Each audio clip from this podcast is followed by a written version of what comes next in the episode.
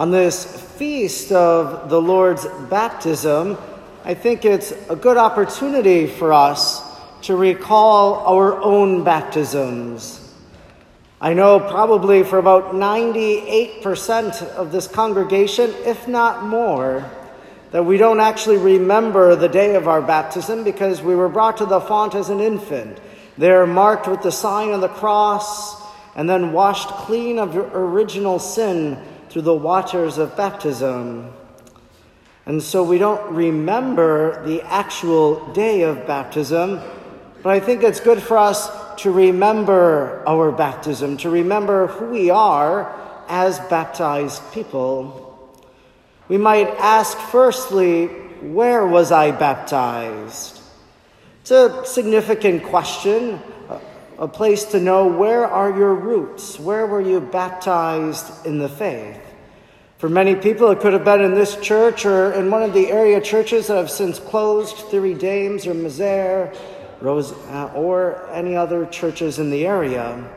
Maybe someone was baptized in a Protestant church because you later converted to Catholicism. And so, where were you baptized?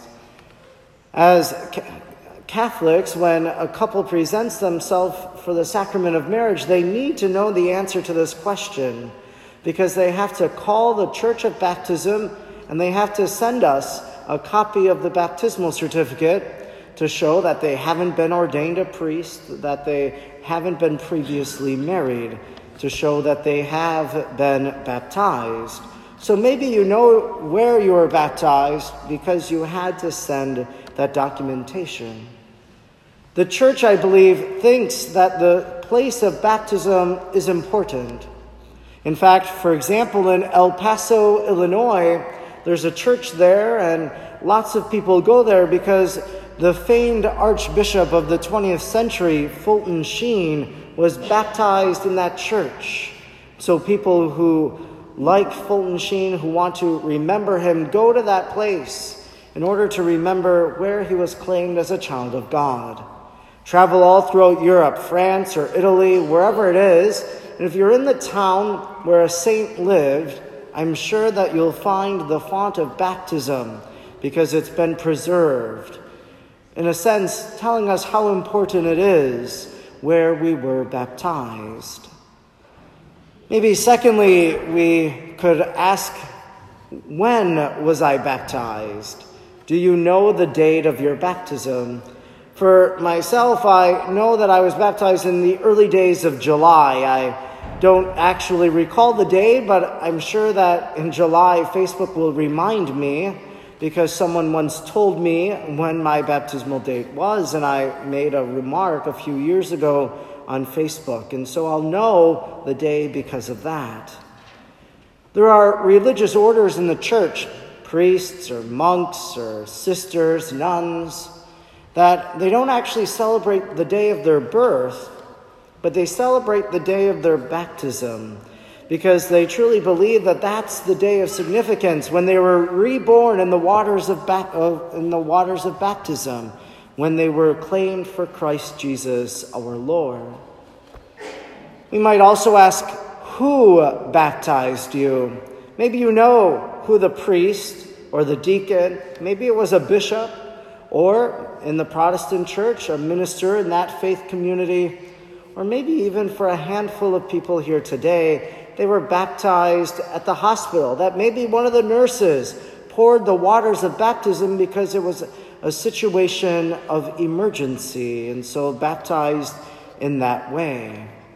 I think it's good for us to pray in thanksgiving for whoever it is that baptized us, whether that person is still in ministry, or maybe they've died, or maybe they are still working as a priest, serving God as, and his people to pray for that person, to thank God for their ministry, that God called them to be stewards of these mysteries, of the sacraments. Who were your godparents? If you know who your godparents are, it means that on the day of, their, of your baptism, when they said that they would assist the parents in raising the child in the faith, well, they carried it out. It was a success, mission accomplished if you know who your godparents are. There are some people that don't know who their godparents are, and well, that's too bad. It means that that person didn't really carry out the responsibilities that were asked of them. Maybe it's an opportunity for us to ask Am I a godparent? And if I am a godparent to someone, am I a good godparent? Am I involved in that child's faith? Do I send them a note? Do I pray for them? All the different ways that a godparent could be involved in the life of a child. This past year, one of the many baptisms that I had, I went to the party afterwards, and there, one of the godparents gave a gift to the family, and it was a very moving gift when I heard about it. The godparent gave the family a gift saying that they would pay for the child's religious education for the next years from you know kindergarten all the way to confirmation. That godparent took seriously that responsibility and realized that that was one way that she could be involved in the faith upbringing of that child if we don't remember the facts of our own baptism we can maybe begin to look into it and come to know it but i think it's also important not only for us to remember those facts but to remember every day who we are, to remember every day that we're baptized people, to remember every day that we're children of our Heavenly Father, His beloved sons and daughters. And maybe it's good for us to remind ourselves of that reality. How might we do that? The one way that we might do it is through recalling those baptismal promises that maybe every so often, once a week, to think about those things that were promised on the day of our baptism, that we renewed on the day of our confirmation, that we renew every time during the Easter season the faith that we profess every Sunday. The first few questions Do you reject sin so as to live in the freedom of God's children?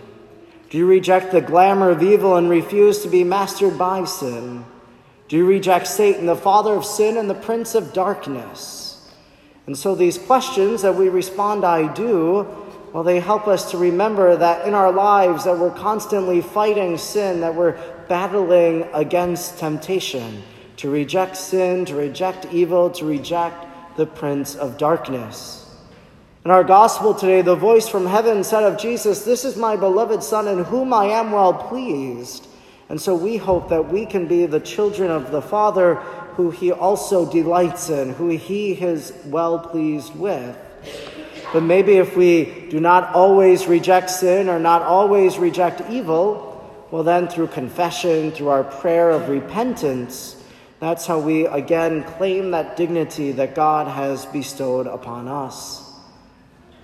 It's also to remind ourselves of the creed that we believe. Do you believe in God the Father? Do you believe in God the Son who was born for you, who died for you, who rose from the dead for you?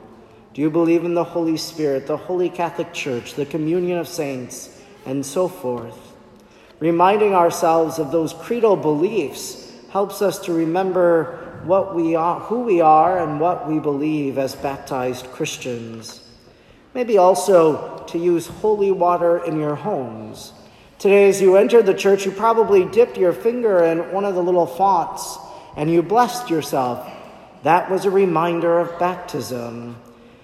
In the college seminary where I went to school in Missouri, it was run by Benedictine monks. And so the monks at each night at night prayer, the abbot would bless each of the monks. They would come forward and receive a blessing with holy water in a sense, reminding them that they're baptized people and asking to be guarded against temptation and sin. The Lord's baptism is a good opportunity for us to remember our own baptism and to remember who we are and who God calls us to be.